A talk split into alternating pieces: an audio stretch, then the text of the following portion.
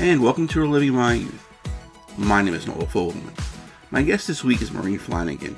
Now, Maureen's probably best known for portraying Evie on the sitcom Out of This World. It ran for four seasons.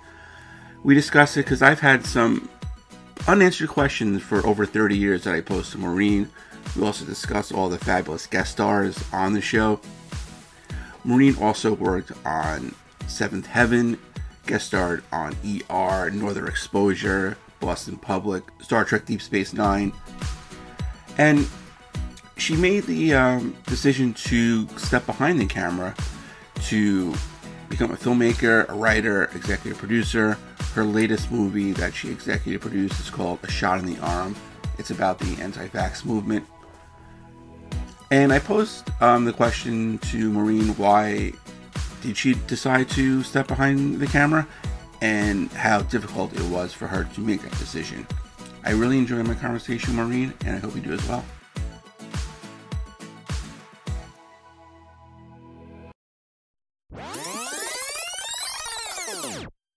So, Maureen, thank you so much for joining me today. I really appreciate it. Oh, it's great to be here. Nice to meet you, Noel. Yeah. So, what does your shirt say? Eat oh, lightning. Uh, eat lightning, crap thunder. It's from Rocky. Oh, that's cool. Yeah. yeah. Now yeah. I know who the face is. Yes. Oh, okay. Yeah. So kind of hiding it. Yeah, it's a little caricature of uh, yeah. Mickey. Yeah. so um, yeah, big Rocky fan. So you know. I like Rocky. I like all of sorts um Stallone's films. Yeah.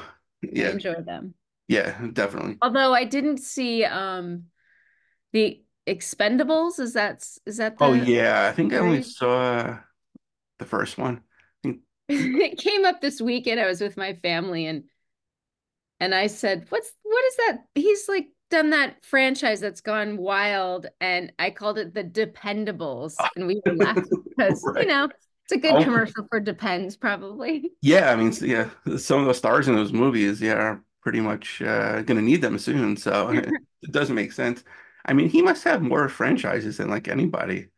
He's got so many; it's crazy. he's he's just prolific. He's I mean, and he writes his stuff, he produces his yeah. stuff. Like, I really admire the guy. Like Yeah, definitely. Definitely.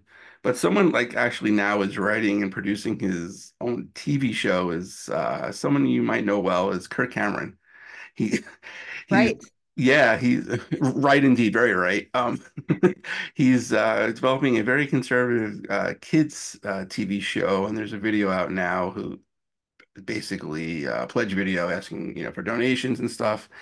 Um, you made a funny or die video about 12, 13 years ago with some that long ago already. Oh, crazy, the time flies. So I'll ask you, are you uh, wow. uh, yeah, are you still a cock? Yes. Yeah. Well, I guess it is K O C C K or something like that. What was it, Kirk? It was like child celebrities opposing Kirk Cameron. So that's right, child celebrities opposing Kirk Cameron. Yeah, I mean, I haven't seen that commercial. I or that um, trailer or pledge. I'll have to check it out. Um, yeah, yeah. I'm yeah. still a cock. Okay, good. Yeah, it's about six minutes, but you know, you only need to watch 30 seconds of it to realize, you know, the contents of it. Yeah. yeah. Yeah. But um but before we kind of look back, um you kind of switch roles uh, these days. You know, now you're writing, producing, directing your own stuff. And one of the most recent things is executive producer of a Shot in the Arm. Yeah. Yeah, anti-vax uh, documentary about the movement, and um, it's crazy to think how um, facts in this country and science seem to be very boring but the truth seems to be very boring. That's why people have a loud voice who kind of make up their own conspiracies and stuff like that. So, what got you involved in the documentary? Well, let me just clarify something. I am the executive producer of Black Valley Films. So I okay. oversee all the films that we do at the company with Scott Hamilton Kennedy, who's the director. And Shot in the Arm is our most recent film. Um, and I just I came on in post production. So I was not a part of um, the original. Um, it, it originally started out as a measles film, I guess, to just put it in black and white terms, which is funny because um, I talk a lot about nuance. Um, the film talks a lot about the importance of nuance. Um, but Scott was seeing a huge he started questioning why has why have there been uh, states of emergency in New York and Washington around measles vaccines? Shouldn't didn't we eradicate that disease?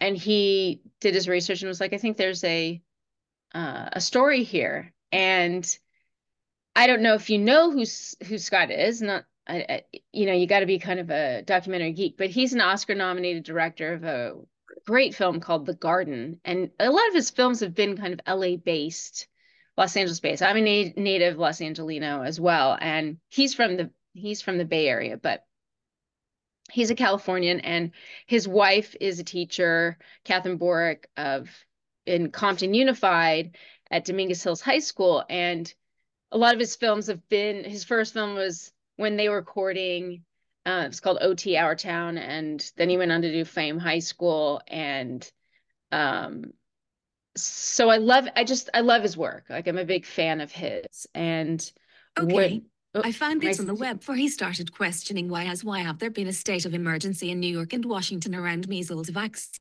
Siri decided I needed her. Right. Yeah. okay, there. The escape key does it. So let me start again. Um, anyway, Scott's been doing, he's been sh- shooting documentary for a long time and I love his work. I'm a huge fan. And um, the opportunity came, to, came up to be part of his company and um he's there's no one doing this film i mean he's the only filmmaker i know who's i mean there's been what you call covid films but this really isn't a covid film shot in the arm is started out as a measles.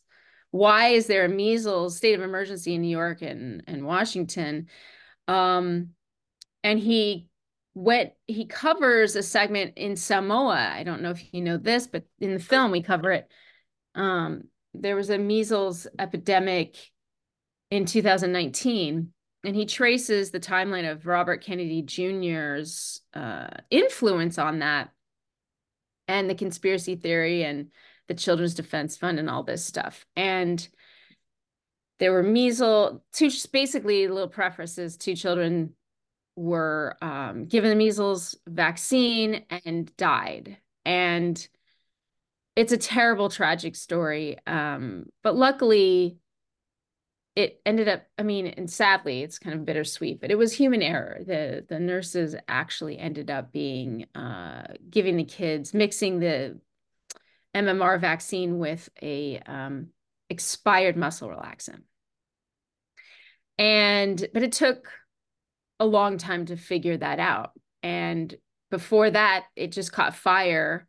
And RFK Jr., you know, was connecting the dots between he saying, hey, it's the vaccine that killed these kids. Like without verifiable fi- science, without, you know, just holding your role for a minute and checking in with the experts they're just jumping to conclusions. And so i don't know we just seem to be in a time when we're jumping to conclusions. And what is truth is a really exciting question for me. And so as a filmmaker myself um i'm excited by films that deal in the gray rather than the black and white is kind of the long way to it. And so i found myself uh yeah fastidiously producing shot in the arm and trying to get it out there in the world. And i hope everybody goes and sees it because it's it's a fabulous film. I mean again i had nothing to do with it. Mm-hmm. i came on in post-production but scott and the team did an amazing job. Yeah i'm, I'm looking forward to to seeing it definitely. And it's crazy to think although he's not going to win, that RFK Jr. is going to play a pretty big part in the election coming up in November. Looks like it. Yeah. It's kind of crazy. I mean, kind of, it is crazy. so yeah. I don't know. We're kind of, I'm just, I love science. I'm a fan of science. Um, uh, I'm a fan of science because it doesn't matter if I'm a fan or not. It just is yeah. The data is what the data is, whether I believe it or I don't believe it. Um, just like gravity is going to keep working upon me, whether I believe in it or don't believe in it. Um, And yeah, it makes me sad to think that we're in such a polarized society. I mean, every day at work, I I'm on the phone talking about vaccines. I'm talking to major the experts. I'm talking to I mean, these incredible heroes, in my opinion, people who brought the vaccine to us in 14 days, not 14 days, sorry, 14 months. And it saves lives. Like, yeah. and it's a shame, you know, public health certainly uh, was under, has been underfunded for decades. And so they didn't have education out there. And that just multiplied with a vacuum, a lack of information while a pandemic was happening, it just caused this perfect storm where there was a vacuum that the you know anti-vax movement and the makers of it with the conspiracy theories just were able to kind of go in and suck up all the oxygen. And you know our institutions have been failing us. They're they're imperfect but they're we live in a country that has like clean water clean streets. We have lines on the road that make us go straight ahead. Like if you go to India or Turkey or anywhere, like they don't have lines on the road. They're just going like this. Do you know how much harder it is to drive on the road when there's no lines on it? It's crazy. Yeah. Um so, you know, we don't my thing is like don't throw the baby out with the bathwater, right? Like it's not all or nothing. Per- perfect isn't the enemy of the good. Like it perfect is the enemy of the good. Like we just need to take it all in and understand that life just isn't black and white. I mean, that's my my dad told me that, right? He's like, life doesn't go in a linear fashion. It's it's in circles, right? It's everything kind of works its way around and comes back again. Um, and I'll never forget that lesson he taught me. So anyway, enough about that. But yeah, that's what I'm doing. All right, great. Yeah, and you're absolutely right. And you think about like social media now where everything is just black and white. There's really no gray area, you know, and people don't have conversations anymore. It's yelling at each other. And you wouldn't have that exactly same, you know, conversation like face to face. It'd be in front of a keyboard. So, and I feel like we lose that, you know, human like, you know, uh ability now. Yeah. Well, we've lost the ability to look each other in the whites of the eyes. Yeah, absolutely. Right. That's um that's so I, you know, I may get a I mean, even in my age, like I still call people, right? I prefer yeah. the phone. Not to say that texting and emailing they're wonderful, amazing um, communication tools, but there's a study that says you lose, I think, 70% of communication when you're not face to face with in front of a person. Right. I mean, video works. Video, this is a great solve, right? This right. Zoom and yeah, it's a great solve when we have to be separated. Um, there still is an element though when you're in front of a person, um, that you have to really know what you're talking about, be respectful because other things can happen. It's not safe, right? So we there's our filters in place. So I think that's where we've kind of lost some of it. Right. I mean, technology is great and there's a place for it, but you have to kind of incorporate it and don't let it take over, you know, your entire world. But I mean, there was never a good time to have a pandemic, but to have the technology we did and do have now during the pandemic was was great. Yeah, Zoom wasn't Zoom before yeah. the pandemic. Right. I don't know if you remember that, but yeah, the pandemic made Zoom. Right, exactly. I mean, technology, that kind of technology, because the need was there, flourished. And nobody is condemning Zoom for getting the technology happening too fast. Right, right? exactly. Proof is like it works. Yeah. Um, yeah, and so back to vaccines for just a hmm. second is I, I hear a lot of um, of friends of mine, more like, you know, I call them barbecue friends, like people I play basketball with, or I'm out, you know, ancillary friends, not like my inner circle really. But when I tell them, um, you know, I'm working on a pro science, pro vaccine film, their first question to me is, and it's great, we get to have a dialogue, right? It's it's kind of amazing. And their first question is, yeah, but I mean, they got it out so quickly. Their concern is around how quickly the vaccine came out. And to their defense, there was no education. There was nothing that they public health has been defunded for so many decades. There's hmm. just been no money to educate us every day of the year that people have been working on mRNA technology for over a decade. Right. Two decades working on, and for cancer, by the way, working on vaccines to help combat cancer. And if that kind of publicity and marketing had been put, that kind of money mm. been put out for the MMR vaccine, I don't think we'd be where we are today. It, I, anyway, the the anti-vax peddlers would have a harder uphill battle. Agreed. Getting their message across because the public would be more educated.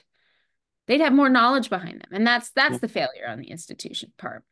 Right. No, I I agree. 100%. I don't blame them for that. It's right. Yeah. We're human beings. We have patterns. We we're just pattern people. We have to jump to conclusions. Totally. to, to make sense of our world, right? Right. Yeah. And you know, during the pandemic, you know, we have the first responders and essential workers and people kind of forget that uh, supermarket workers were essential workers during that time and you made a very short video about your cousin lizzie the cashier. And, i did. yeah and she works um, 20 years at a um, supermarket. It's you know it's a fantastic video. Check it out. It's it's on uh, maureen's website. Uh, Thank you. yeah. So what drew you to like making a, a movie about your cousin? Well, she's just there's nobody like her. Um, when you're around Lizzie, you just feel like a million bucks, right? She's just hmm. that's who she's always been. Um, and she's I she works, she's a public person, like she works hmm. in public, right? She's public facing. And if you were her boss, like she's this star employee she just wants everyone to feel good and and she's a hard worker like she really just doesn't um um she doesn't complain about things and so i wanted to it was before the pandemic that i you know before any of that happened i did this in 2018 and i i wanted to celebrate her 20 years of working in the same job because i thought gosh who really keeps the same hmm. job anymore their whole life, right? Yeah. And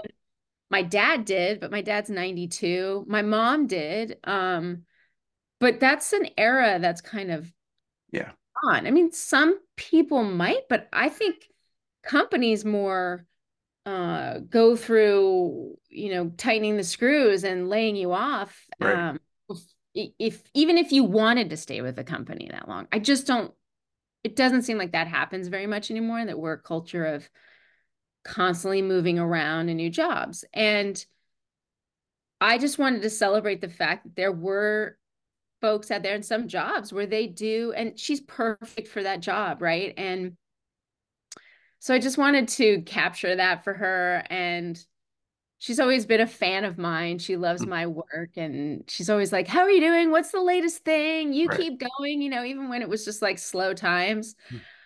And so I just wanted to give her a video and show her what a how everybody really loves her. And and then it turned out in hindsight when I was editing it that you know the pandemic, I had time to cut hmm. it together. I was like, holy cow, like they were there. I mean, you saw those photos of like yeah. when I was there and then after, like the right. cover was there. yeah. You kind of forget how crazy that first six months was? Yeah like everyone you know hoarding toilet paper and and whatnot it was it was impossible to get. I mean here it was like everything was limit one limit one and you know you were lucky to find some things. Yeah and it took like that for that to happen. Yeah.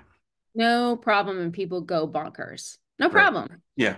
Um and yet there are people that you know they can't afford uh, so many things happen in my my job at Black Valley Films. It's amazing. There, I learned so many new things, but I, at that time, I didn't have to go into work. Like I could work remotely, and I was an independent filmmaker at that time. So like, my circumstances allowed me to the the for to you know the luckiness to just be able to be at home. I didn't have to go to work and and de and expose myself to something that was life threatening. Um, so I just wanted to also celebrate those workers that we need food, right? We don't, we're not an agrarian uh, uh, civilization anymore. We go to the grocery store to get our food, right? So, yeah. And we just assume that it's going to be there, you know, if everything will be there. It, it might we not have a brand, but at least, you know, chicken will be there or milk or you know anything and then when you go there and you realize it's not there it's pretty scary yeah it is scary it's it's it's pretty creepy so yeah it was just a little something to celebrate mm. lizzie yeah no it was great how much uh, video did you actually shoot of her oh gosh of that I shot a lot. I shot like over a week with her. I shot her at her house. I shot her at work and I went back and forth, like, what am I? And I, the fact that Kroger allowed me to shoot in in there was is a testament to how what a um, cherished employee she is because they i mean as a producer i know about how expensive it is to get a permit to and the permission to shoot in there with all those people like now it back in the day you could do that but today and they were like yeah celebrate lizzie it's her 20th anniversary. It was amazing. So I really decided I wanted to focus on just her work, a day in the life of Lizzie, mm-hmm. slice of life kind of thing. Like, because I don't think we really, I didn't think about what it's like to work at a grocery store. And I spent all day there with her. And I was like, man, I'm beat. You're on your feet all day yeah. and dealing with people and different moods and making sure the money's right. Mm. And I, I got a lot of stories from her. Like I interviewed her too, but I really liked how she was interviewing the her, yeah, customers. Right. And then they would actually ask questions about her because they found out it was her 20th anniversary and they go, Oh, how'd you get started? And I just, I liked seeing that happen on screen rather than me off camera asking questions. Right. Yeah, it just seemed very like, you know, personable and very, you know, just like she was very open about everything, which was yeah. great. Yeah, absolutely. Yeah. So what made you like decide to like start this journey of your career? Like, you know, basically, you know, not become not being an actress anymore and just you yeah. know behind scenes. Um, gosh, it was a it was like a 10 year process, honestly. I think it was a confluence of um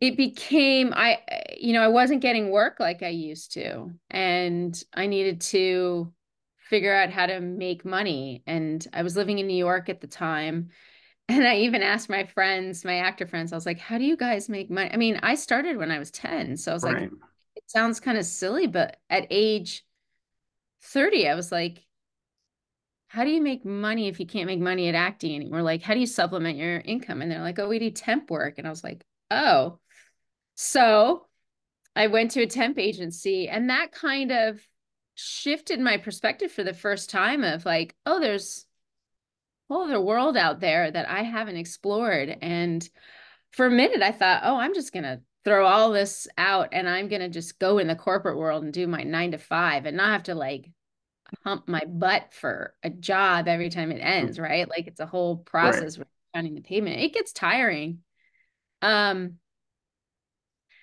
so it was like that exposure the less jobs happening. I think we had you know there was the couple a strike the commercial strike and everything went to reality tv so right. the jobs really went down. Like movie stars now took over the roles that i was getting in tv and it kind of just pushed everybody down the ladder. And it was just not looking pretty. And i i was just really trying to take an assessment of this in as a as a sales like a product and like trying to look at it from the producer side and be like where do i put maureen in? And it was a really i just i think i finally saw that it was a bad business model. Hmm. so um it wasn't easy. It it was tearful um it took about 10 years to kind of make the transition, but um yeah, it was kind of like unrequited love. Like I was in love with acting and acting didn't right. love me back. Like hmm. the jobs didn't love me back. Hmm. And I just didn't I wanted to work all the time. I love working and I had sitting around and waiting for a job um did not suit my personality at all. And so I kind of went around thinking I was going to get go away from acting completely, go in the corporate world. And I was like, no, mm. storytelling. I'm a storyteller. Like I've always yeah. been that way before I became an actor at age 10. Um, so I got a job as a PA um, on a reality TV show. Okay. And I thought I sold my soul to the devil because I was wrangling a bunch of non-actors who were just like kind of messy in their lives. Um, and I was like, what am I doing? This is insane. Like, this isn't even art, right? Like, I just didn't feel like that was art. Um, but I stuck in reality TV. I, I ended up kind of, I really enjoyed the responsibility I had. I was learning, you know, I, I realized I learned, knew so much about um the the set because I grew up on it. So right. like there really wasn't a learning curve for me. It was just more like, how do I fill out the paperwork? And it was m- more like, oh my God, you mean this is everything that happens to get this going? And I went from PA to production coordinator to production manager and um I I was like, "Oh yeah, I don't really want to just keep doing the paperwork part of it. Like I really like the creative. I need to get back to storytelling and I'm, you know, directing and being a part of that. So I realized I liked I liked journalism actually. Okay. So during the pandemic, I I went back to school and studied some journalism. Um, I studied cinematography and was just kind of poking around in the other parts of the business. And um, ultimately, I think producers really i'm well suited for it and i love i think my acting has really helped with like pitching projects developing projects right. writing i know how scripts are formatted and storytelling you know the arc of the story and acts and um yeah so i just i really like then i just started working all the time and it felt so good and i i am using all parts of myself. Not to say that as an actor you're not using all parts of yourself but i just never knew that i had the capacity to do all this other stuff and it feels so good. So that's how i found myself as an executive producer of documentary films. Yeah no that's that's fantastic. Now will there ever be a chance you know you get the itch against actors that completely gone Oh no, it's there. I mean, I love acting. That will never go away. Um, playing, you know, becoming a, a character, getting to step inside the shoes of somebody that I don't live in my daily life is there couldn't be anything more fun than that. Um, playing with other people and uh, being on set like that, I would love the opportunity to do that, but it would have to be something pretty special, I think. And, um, you know, cameos or hmm. I don't know, maybe I write myself something. Maybe. Hmm. I don't know. Sure. It's funny. I'm not I don't itch for it the way I really I was scared that I would. I thought I'd be kind of longing for it for the rest of my yeah. life, but I luckily don't. I okay. I really appreciate when I go see a movie, I'm like, dang, that was a good, that was great. Yeah. Like what a good film. And I really, really know what it took to make that come, right. get on screen. Like there's a whole other appreciation. Yeah. But this was, mm, I work in television, like in like, you know, sports and, you know, TV news and stuff like that. So when you watch a program, you, much like you watch a movie, you're thinking about everything else, maybe, but actually the content sometimes. And right. sometimes right. like that ruins, that ruins so do you get do you get that sometimes? You kind of just shut off your brain and just like I want to just enjoy this movie, not well maybe the shots off and maybe you know the, the some content oh. like that. Yeah, for the most part, I turn that off. I mean, okay. uh, it doesn't. It does. It's kind of like I mean, when a when something's kind of half-assed or not that great, I you know, I'm probably much more snobbier, pickier about it than other people. Like I just don't let it roll off my back like water off a duck's back. But yeah. Um but if something it, I I mean Scott and I talk about this, my boss and I always talk about this. It's like uh when story's good, story's good. And it really doesn't matter if the shot's kind of off or right. Um, it's not the highest quality. What matters is sound, right? Can I hear? Yeah, can you hear people? it? Yeah. And are you in focus? Yeah, exactly. But, you want to be able but if it's video versus like 4K, 8K, you know, light, no, yeah. it really actually doesn't matter. I think that's what, you know, the phone has taught us is that you can do movies on this and yeah. be captivated on a screen this small too. Right. Just kind of cool. Yeah. And that's pretty much how, you know, my kids watch their content like on the phones. Yeah. You know, and it's like we get, oh, we always wanted big screen TV, 70 inch, whatever. And then now it's yeah. like a, you know, five inch screen that people are yeah. watching. So it's, it just, it's kind of, kind of funny that way. yeah. Yeah. But, um, let's go out of this world. And sure. my main question, which has been bugging me for over 30 years now. What happened to Uncle Beano? Oh, Uncle Beano.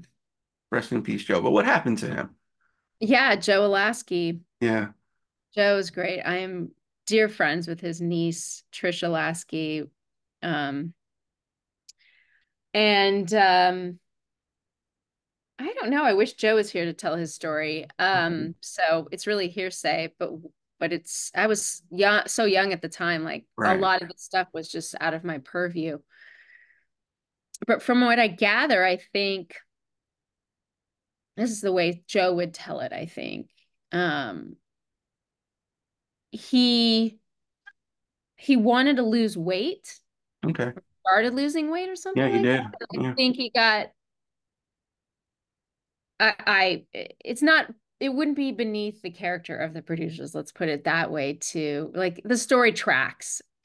the story tracks if, if yeah but he wanted to lose weight and the producers said no your character's fat.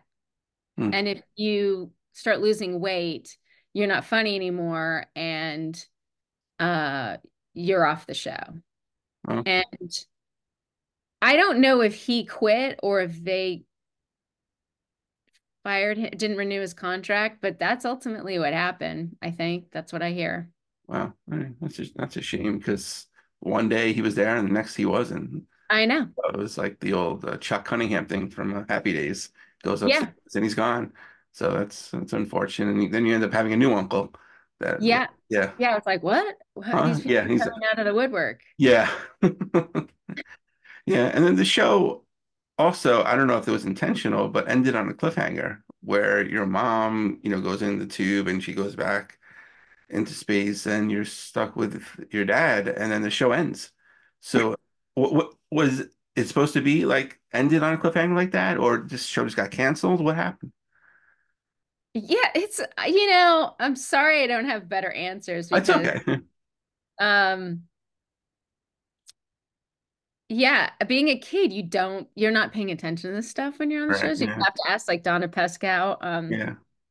because uh she would she knows she knows all that stuff but um to be honest i would couldn't even tell you what the last episode of the show was so i'm glad you told oh wow me. okay yeah like it, i it's kind of weird how many shows i don't remember doing yeah. like i have friends who are like remember the show and i was like i have no idea no. what you're talking about right um and i I think because as a kid, I mean, I was going to school full time doing a show full time, you know, becoming a was a young adult, like exploring dating. You know, I had a lot of other things that I was excited about. College right. was next. And so I just was like, you know, what's next? Um so yeah, okay. It ended on a cliffhanger. That's interesting. You know, there's really no rhyme or reason. Honestly, we yeah.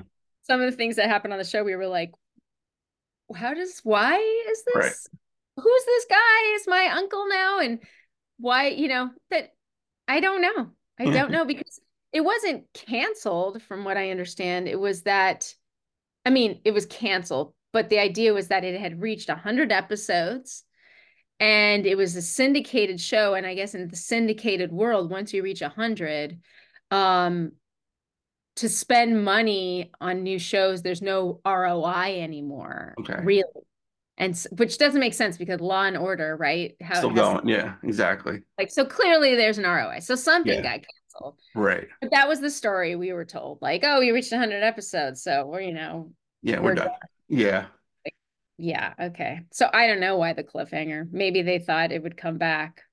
Right. Yeah. I mean, are you like surprised that like it didn't get remade? Because every show now gets remade. Um, yes and no. I really don't think about that stuff too much. Um, I'm I'm not a big fan of remakes anyway, so I'm kind of yeah secretly happy, but not so secret now. right. Kind of, like, yeah, okay. Yeah. It, it maintains its uh it, it gets to stay in the time capsule. Yeah. Um I what I was surprised about is why didn't like DVDs come out or why right. didn't yeah.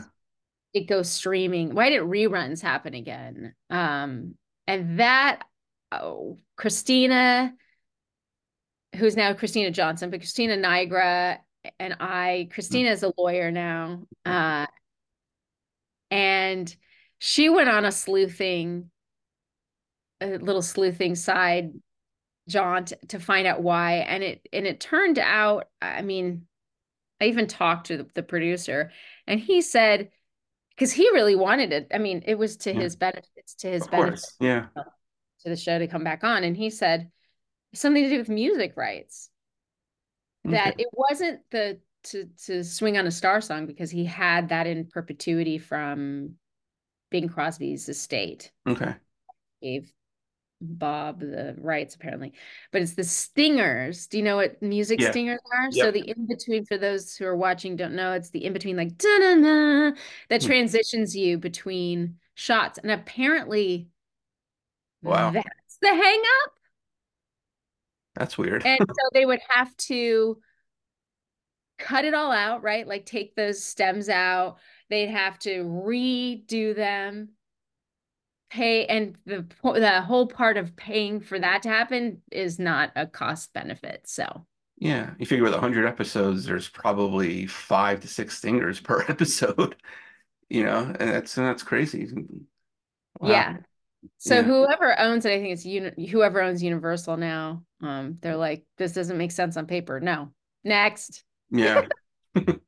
right. Well, I mean, you can watch them on YouTube if you know pe- people uh, want to check it out. But yeah, yeah. But before streaming, there was we talked about before syndication, and I don't think anyone really knows what syndication is anymore. Right. It's like when I guess it still uh, exists. It still it's does. Yeah, you know, like game shows and stuff like that, and like like Entertainment Tonight, and like you know those shows, the court, you know, the courtroom shows. But um, NBC tried something new where they had your show and a couple others start at seven thirty before like the real prime time starts right. to go against uh, Entertainment Tonight and then the um, uh, like Je- you know, Jeopardy and Wheel of Fortune and stuff like that. And I think your show was like one of the only to make it to another season I remember correctly. Yeah, yeah, we were. And then so we were on Monday nights before the Cosby show. That was a the pole position, I think. Yeah, that was like a big night of TV watching. Everybody sat around the TV on Monday nights, I guess, after a hard day's work and school. And um, so prime time always starts at 8 and goes till 10, 11 p.m., I think, is the the window uh, prime time means they can charge more. More people are watching at that time, and and they, meaning the broadcast companies, can charge more for ad buys, right, per thirty second commercial spots. And anytime outside that, the price kind of goes down. So they were. It was just a marketing ploy, but they were like, prime time starts at seven thirty, mm-hmm. and we led the week. We our show was on at 7 30 to 8 and then cosby was on and then the rest of the week they had other shows that yeah. went on at 7 30 before their primetime shows and then they started doing a whole block. So they did a seven and mind you this was in la so it could have been different all around the country. But in la they did out of this world at 7 to 7.30 and out of this world again from 7.30 to 8 so we had a whole hour for a while. Okay. Yeah because i grew up in new york and i think it was on wednesday nights. Okay. Yeah they show yeah so syndication yeah. for those listening is you're selling to individual markets all across the country. And if you look country there are thousands of markets. Mm. so um that's a big job for a sales agent. And when you're on national tv your simul your program simultaneously broadcast at the same time across all different time zones on the same station at the same time which is the ideal right. situation. Yeah absolutely.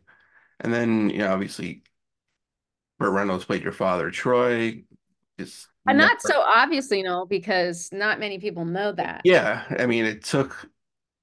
It's the first season. You had really no idea, but then yeah. as the show progressed, you kind of recognize his voice. You know, I think they just kind of didn't hide it anymore. He just was Burt Reynolds, and I think they credit him as just being Troy in the yeah. credits, like as himself. But uh, he didn't even have a credit. Yeah. Yeah. Right. As himself or something like that. Right. Because he he was probably doing what Evening Shade or something at that point, and probably couldn't uh, um, get credit or something.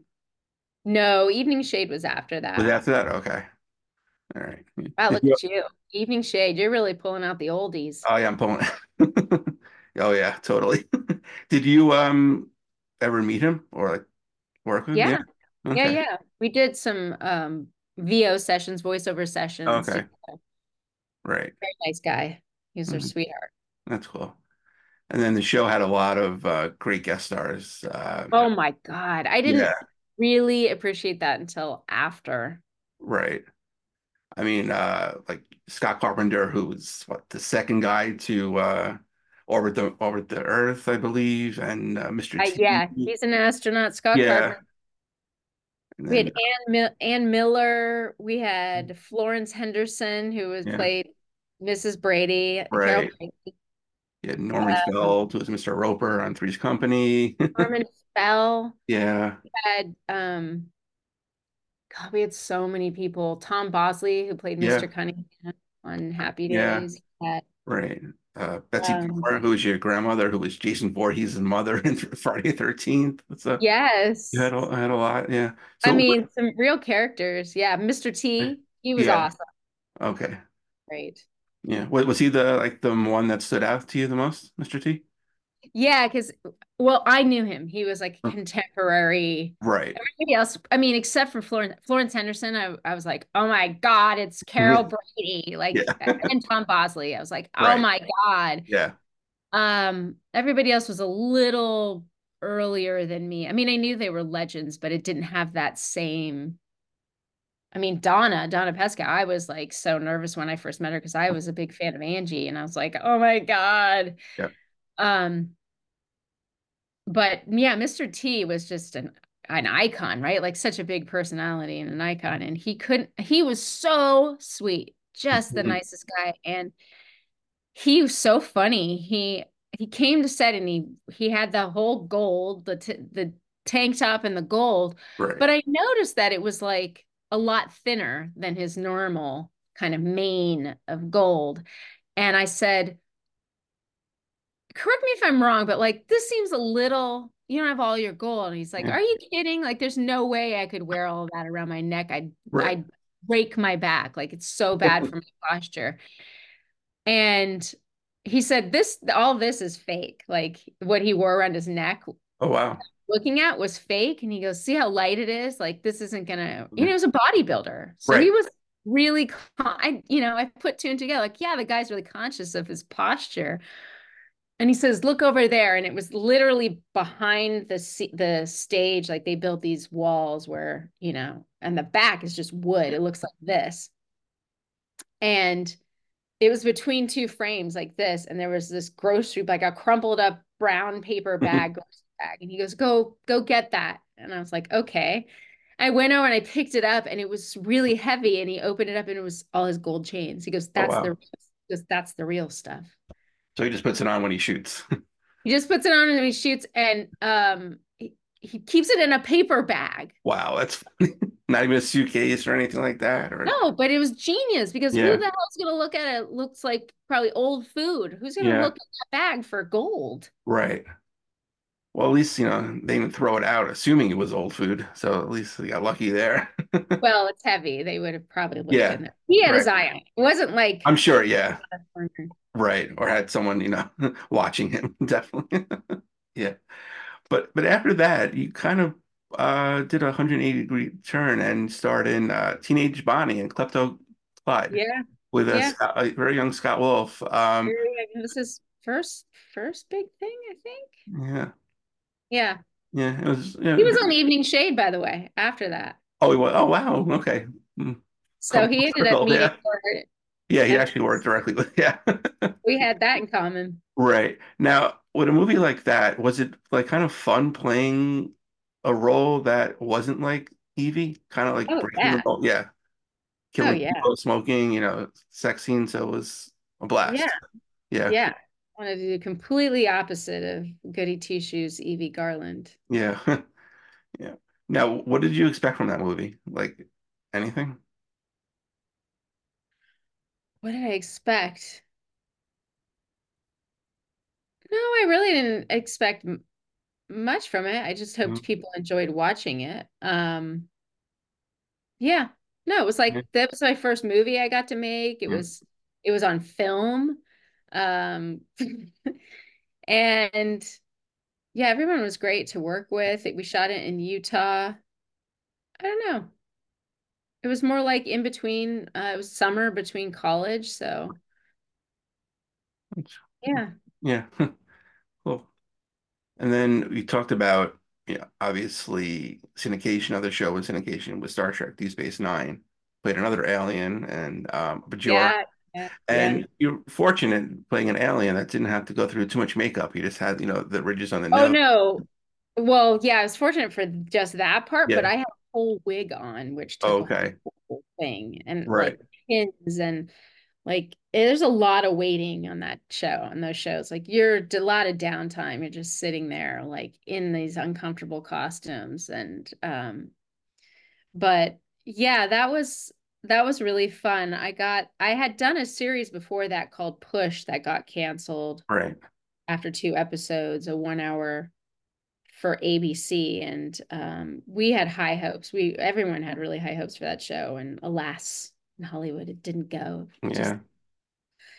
Um, and so one of the producers of that show was producing on Star Trek Deep Space Nine, and he was like, "Oh, I want you to do this," and I was like, "Oh, that's so great, thank you." So we had a great time. It was really fun.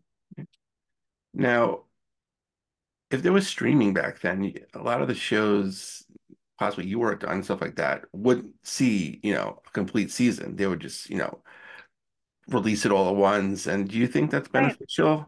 Like now, I mean, the fact that so many shows now are streaming, shows you didn't even hear about. You know, someone's like, "Oh, you watched the show?" I'm like, "No, never heard of it. What is it on?" Because there's so many streaming sites, so it's a lot of, you know, work for actors. I mean, the pay might not be great, but there's a lot of work now. You know, I don't know, Joel, because I'm not in the game anymore, really. Um, from the outs, like from a producer standpoint, I would say when I was doing TV, they like pilots, they used to do 300 pilots, uh, like all the networks combined. So you right. had the four, uh, Fox, uh, yeah, Fox is in yeah. there, but ABC, NBC, um, sorry, that's my phone. ABC, NBC, CBS, and then Fox. To combine, there were 300 pilots that you would do. And I think 20 shows would go, 20 to 25. Right. I think the numbers now are maybe they do 12. They don't even do pilots anymore. They're like sizzles and yeah. the pay you got paid a lot when you did a pilot. Um if the show got picked up, you got paid and then obviously you wanted the show to go, but you made a lot of money doing that whether the show didn't go or not, so it sustained you. excuse me, streaming as an actor, eh, you have to be like you have to be a, a mega star at this point um, to be making like you know over the amount of money that right. Networks network TV is still where the money's at, but um yeah, the numbers have gone down in terms of how many pilots, and they may say yes to th- to three or four on network television. Um, is there more work now for actors? I don't. I don't know. Maybe. A pro- maybe that's probably yeah. the same, maybe more, but the pay scales, you know, it the pay scale's gone like this, while the maybe the amount of jobs have gone up. So, yeah, I guess, yeah. Right. I guess it went from shooting the pilots to just going to streaming then, I guess. So maybe it just balanced out. Yeah, well, what streaming did was um there's no longer a, a, a pilot season. Right. So in traditional, you know, network television, you would have your your pilot season and then everything would get ready to launch in August and September, and you had your upfronts in May and all this stuff. And they don't really, it's all year round now.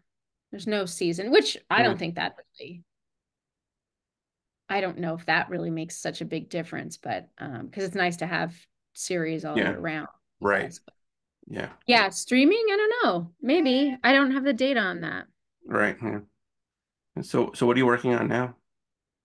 Oh, I'm still working on Shot in the Arm. Okay still doing that. I'll be working on, we have our PBS broadcast.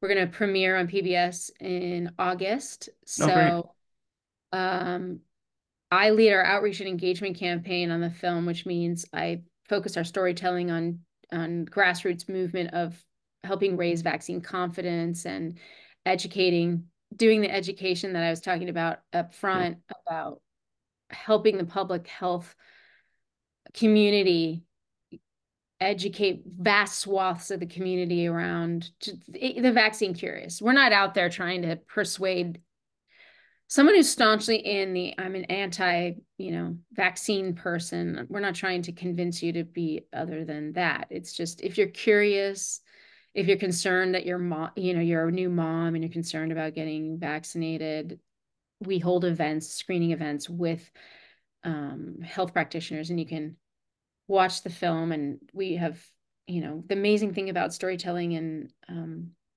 documentary is it humanizes experts because we we tell their personal stories.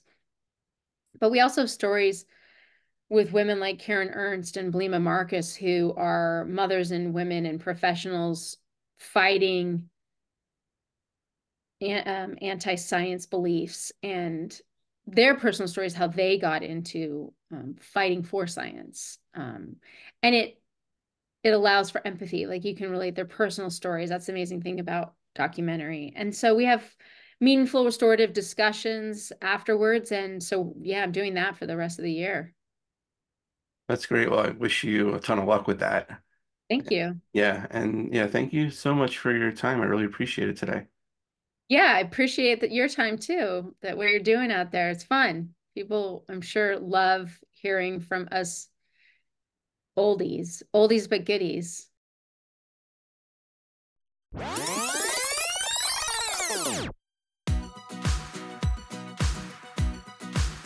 And a special thanks to Maureen for joining me today. For more information, check out her website, maureenflanagan.com. If you have a guest suggestion, hit me up on X, formerly Twitter, at the first 19, or like the page Living My Youth on Facebook. You can go to iTunes, check out all the past episodes we had. While you're there, please rate and review the show. Don't have iTunes? Not a problem. Shows on SoundCloud, Spotify, Podbean, Amazon Music, basically wherever you can find a podcast. New episode comes out soon. Stay safe, everybody. We'll see you then.